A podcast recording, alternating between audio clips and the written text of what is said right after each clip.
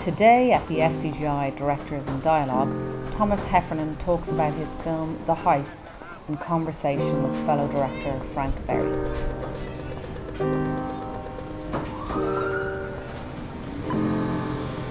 Thomas Hefferon, director of The Heist.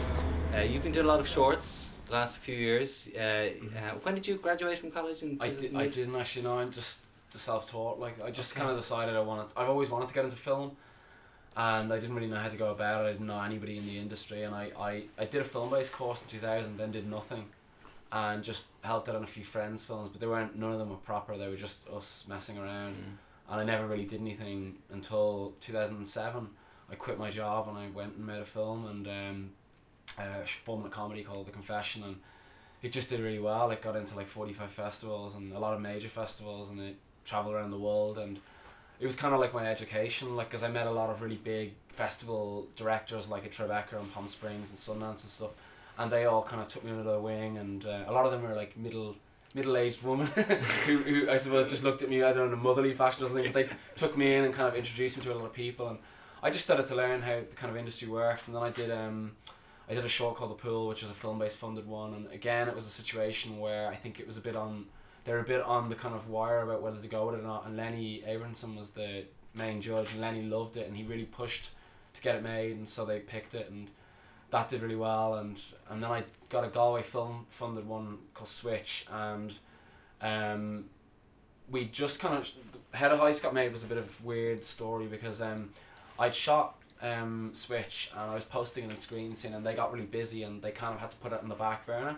And I'd played Tribeca twice in a row, and no one had ever played it three years in a row. And a producer in London, who was a friend of mine, who we were kind of talking about a feature film, was like, "We you have to get this film finished because if you get in, I can sell you to investors based on this fact." And you know the way you're always looking for kind of marketing points with a director, and so um, it turned out that it was looking like I wasn't going to get Switch done in time. And it was the end of January, and I think Tribeca had closed submissions in early December because I was friends with the director of the festival she said to me, "Well, look, I'll wait until the very last day when we make the final decisions. I'll leave four slots open, um, and I'll make a decision then." And so um, I told him this, and I think it was like the twenty fifth of January. He said to me, "Let's just shoot a new film," because um, it was kind of that one was stuck in screen scene, and I was like, "That's crazy. We don't have a script. We have nothing." And, and he said, oh, I'll fund it. I'll pay for it in my pocket. Um, well, the company will pay for it. His, he runs a, a, a corporate video company in London that do some film work as well. So um, I rang up the guy that writes scripts at me and, and I said to him, you know, do you want to do this? And he said, okay. And I said, well, we have to get a script done today. And we, we had we'd kind of talked about this idea um, for um, what what's the film board the two minute scheme that they did sure, virtual sure, cinema yeah. yeah. we talked about this idea about a group of incompetent bank robbers but we didn't ever write a script or anything like that and so I just said what about that one it's comedy it's one location simple and so he wrote a first draft and I sent it to the producer that night. He liked it. and He said, "Let's do it." And then I kind of, I, I didn't want to cast English people, but he we, we were going to do it in Belfast originally, and um, we just couldn't get a crew. Everyone wanted money, so he said, "Okay, screw this. Let's do it in London," because he could pull in people. And so, uh, and also there was a red in London that we could use, and I like to shoot on red. I've shot most of my stuff on it. I had this DP friend as well. It was, it was kind of weird. It all kind of came together. Like I, I was at Tribeca the year before, and I met this DP in the cinema who had another who shot one of the other films, and he'd said to me, "Oh, I really like your work, and I'd like to work with you." And and by coincidence, the producer knew him, and so he could get a red, and it all you know came together in that regard. But I didn't want to cast on people that I didn't know or didn't trust, and so I, I basically said I think we should cast three Irish guys and fly them over. And so we did. We cast them. The, the lead guy was in The Confession and Sean Flanagan. Sean Flanagan, yeah, brilliant, yeah. brilliant actor, yeah. And then um, I had difficulty with the kind of the stupid kind of guy in the back. I didn't know who to go for, and I, I rang up Kieran Deeney, he's a producer with El Zeraro, he's a friend of mine, and Kieran was like, I know just the guy, and he's actually the body in Noreen. He's the, he's the dead body in Noreen. And um, so he said, oh, he's really funny. I was actually looking for someone who was kind of chubby, and funnily enough, he's not actually, but I don't know what it is. He kind of has a, you know, a baby face or something, so he kind of sold that aspect of it, just that kind of silliness we went over to London. It was pretty crazy. We all slept in the producer's house. Um, we didn't rehearse or anything like that. I like to rehearse quite a bit, and I like to plan things meticulously. I like the storyboard, but this was one of those situations where I couldn't do anything. I just, I actually it was one interesting thing we did was um, I used Google Maps to scout locations. Go- You know, Street View Mm. and it was really cool and I, I, I, I do that quite a lot now I, and it was weird because the opening kind of crane shot was something that I come up with because I was looking at Street View and the camera is quite high. And I thought oh wouldn't it be cool if we craned down behind the car? Mm. um, so I hadn't used Street View I probably wouldn't have come up with that shot. Yeah it was one of those things where we did like a half hour rehearsal at 1.30 in the morning and then got up at 6 to go shoot the movie the next morning. And we just went and we went and shot it on that location. And we were really lucky because um, there's this weird thing in London where they have all these council like regions, like where you have like um, I think Clerkenwell Green or you know all these places, and they're nightmares to deal with. Apparently, like they take months and months and months to get permissions to shoot in. But by weird coincidence, this one area we shot in, even though it's in the middle of two other council areas, it's there's like a thin strand that links to this area up here, and that's the only place in London that hires an independent film company to run its film submission applications. And so in, in two days they approved us, and they only charged us a hundred uh, pounds to shoot there. So the budget was about five grand, and we posted it all on the guy's company because he has like a post facility in his company. It was funny because in the script it just started in the car, and obviously I come up with this idea for the crane shot, and then on the day I started looking around. I just I saw things like the clock tower and pigeons, and I kind of thought all these kind of movies they always have these like Mm. cutaway shots. So I said, why don't we do this? And so we came back on the Monday with a 7D, and we shot all those shots on 7D, Mm. and I actually thought it cuts quite nicely with the red. Yeah, you know where you are at the beginning of the Mm. film. It's kind of it, it does open in, in the genre, I think, quite Yeah. well. You know, you're very good at, at making connections with that for you. You know, Yeah. uh, which is fantastic. Um, you wanted to um, cast Irish actors. You know, you shot it in London. Why? Why is that? Well, I, I'm I'm very obsessive about casting. Like um, I did a short, the film based show I did had four kids in it, um, which I was kind of laughing what Victoria was saying about asking about kids. Oh, you know, yeah, I had to work with kid, child actors because I did a massive amount of work with. I Mm. mean, all four actors in the film were, were 14, 15. and um, and that film I spent five months casting. Every weekend I went to acting schools. I mean, I seen about five, six hundred kids. And so casting's a really big thing to me. Like I think you make the film on the casting. If the casting's wrong, you're screwed. Like there's nothing gonna save you. Mm. Um, so um, for me, it was kind of one of these things where I, I- I just didn't trust, you know, not being able to doing it remotely over the internet and trying to like look at CVs and what if the accents don't match and, and I, I knew I knew Sean is a really good actor. The other guy, Donica, or sorry, Donal, um, Donal had like headlined a feature film, a weird feature film called Something Green. It was an American film, two American investment bankers who came to Ireland and decided to make a feature for two million or something. And he, Turning green. wasn't Turning green. yeah, Turning Green. He'd Yeah. headlined that movie as a 16 year old, and I thought he was stunning in it. And he hadn't done much because he was in college, but he then got a role in The Borgias and stuff like that. And so he's a really good actor. Like um, he actually just had a role in Game of Thrones as well, season two. Um, and so um, I kind of knew he was great, and I knew Sean was great. And then the other guy hadn't really done much, but did want to act.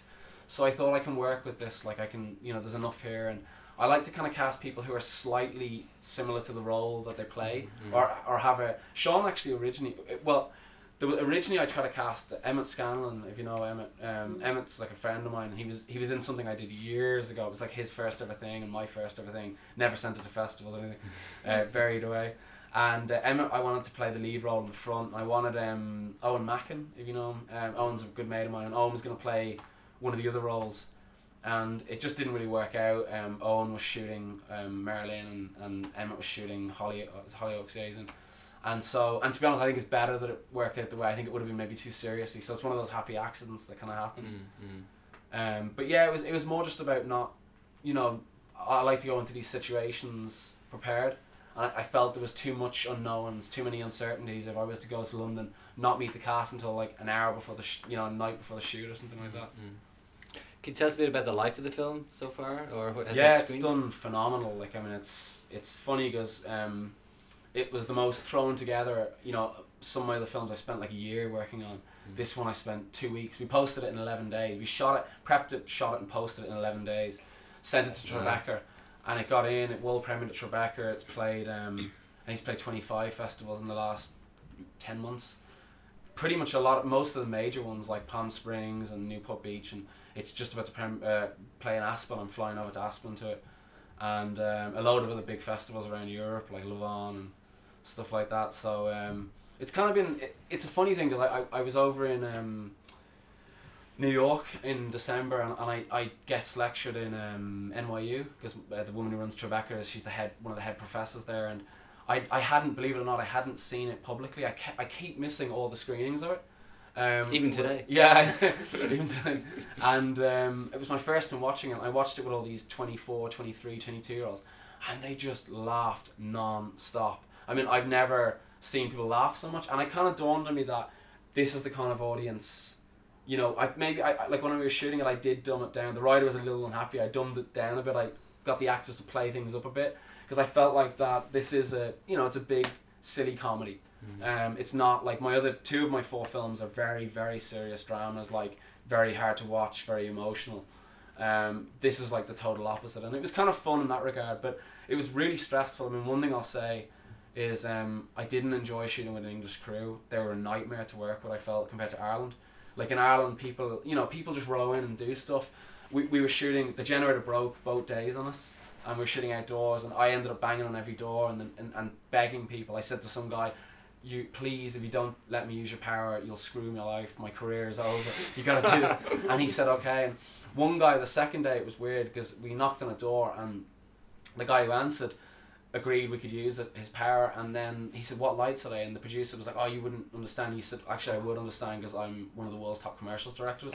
and it turned out that he actually directed like Coke and Nike ads and was with RSA and um, and stuff like that. So that was a weird one, but um. But yeah, I mean, it, it was difficult um, because I had to, I think I had 34 setups and I ended up shooting 18, so I had to drop 16 setups. And in the end of the day, we shot like just enough. I mean, I remember we had this big debate over two specific setups in, in the shoot, and it was like, which way do we shoot it, this way or this way? And um, I made a call. We, we were going to shoot it one way, and I made a call against the DP and against the producer. And they were like, no, no, no, we can't. We should shoot it. And then when we got in the edit, we realized that had I not made that call, the whole film wouldn't have worked. So it was one. It was very stressful in that regard. Like I had to. It's very hard when you. I've shot a number of like all my films have pretty much been set in one location, um, so far. And when you shoot a film in one location, a very tight location, it's you know crossing the line and all this stuff becomes a massive issue, and and, and it becomes almost like mathematics because you're kind of going, well, hold on, if we're here and we cut to there, and is that going to cut and is it going to look weird? And, and mm. even weird stuff like going behind, you know, Sean, like do we go center, do we go oh, slightly left, do we go slightly right?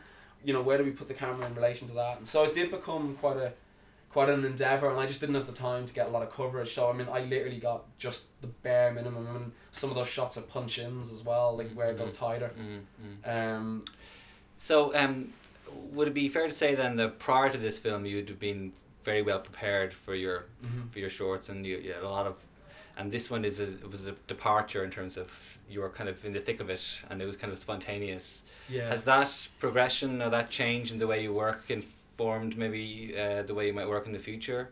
I think for me, I, I always like to prepare a lot, and mm, like uh, Terence said, you know, you can you can always throw out the plan. I mean, I, the pool actually had a similar thing happen where DP pulled out of me, and I had all sorts of problems, and um, that was my second film, and uh, I, I ended up I got Rory O'Brien, he's a great DP, Yeah. but the problem was that Rory Rory's dad unfortunately just passed away, and he he'd just done um, Father and Son, I think, the big BBC drama, and so um, he came in like a few days, well, a week before the shoot. We skyped or something like that, and we met for twenty minutes, and pretty much we just again it was like a situation where people are standing pretty much in one location for a lot of the film, and it's crossing the line every every cut practically, or or not crossing the line. So it was one of those situations. So two of the four I've done had pretty much no preparation, just on the day picking the shots and choosing where to put the camera. And I mean, we had all sorts of problems on this where like somebody gave the wrong I can't think of the name, but you know the way there's two different types of heads for tripods, and you can't someone got the wrong head, and so like I just found it really difficult because like the the, the grip was like oh we're not gonna be able to do this shot in the car, and I was like why don't you Mhm. put a fucking cushion down? And you can put the cam- you know like just this negative kind of Yeah. very bureaucratic but, and I wasn't used to dealing with that. In Ireland I find people are very you know everyone just kind of does their job and yes. rows in and and you know- work works around things and is inventive and you know. Yeah, and I so but but uh, it made me appreciate you know shooting stuff here and and how I suppose just how people are you know a lot more friendly and and, and stuff like that over here. So Well, I assume there's a feature in development. um, I've got a few things I'm working on. Yeah, I'm working with a with a guy down in Cork, uh, Martin McSweeney. His name is he's a brilliant writer who's never done anything in Ireland. No one really knows he exists here, but he um he won the um, Tony Doyle bursary um, back a few years ago, and he's rep by a really big agent in the UK and then someone in LA, and he kind of like he had a script option and by Universal and all this stuff, and uh, I actually found him through a website. It was weird. He, they reviewed a big Hollywood blog where they called Script Shadow that review like recently sold scripts, and and I read I read the review and I was like, oh, this sounds really good. Why is it set in Ireland? And the number was an Irish number, and I rang him and got talking, and a year and a half later now we're almost finished the script. So I'm hoping to kind of go out with that and see how that goes, and um, and then I'm working with Gary Duggan, who's a really good playwright who's kind of moved into film and drama. He did Amber, he wrote, and and then the guy who wrote all my shorts with me, TJ. We're working on some stuff as well. Like so, it's it's kind of slow going. I, I, I focused maybe a bit too much on shorts um, and neglected the feature stuff. And I have wrote some features with these guys, but um, well with TJ, but um, for whatever reason, I think you got to you know get out the crap before you can get to the good stuff. And so I'm kind of looking forward to. It. There's nothing right now that I could say like I'm not in development with the board or anything like that, but I'm actually meeting this week. I'm due to meet a few producers and talk about specific kind of projects. And I just got signed for commercials recently and did my first one um, with Russell Kern actually, and um, I do kind of do music videos on and off. So just whatever I can to keep keep myself busy and not go crazy, you know. Great stuff. Thanks. Well, best of luck with all that. Thank That's you. great. Thank you for listening to SDGI Directors and Dialogue. We would like to thank our sponsors, the Irish Film Board and the Broadcasting Authority of Ireland. For more information on the Screen Directors Guild of Ireland, visit us at www.sdgi.ie.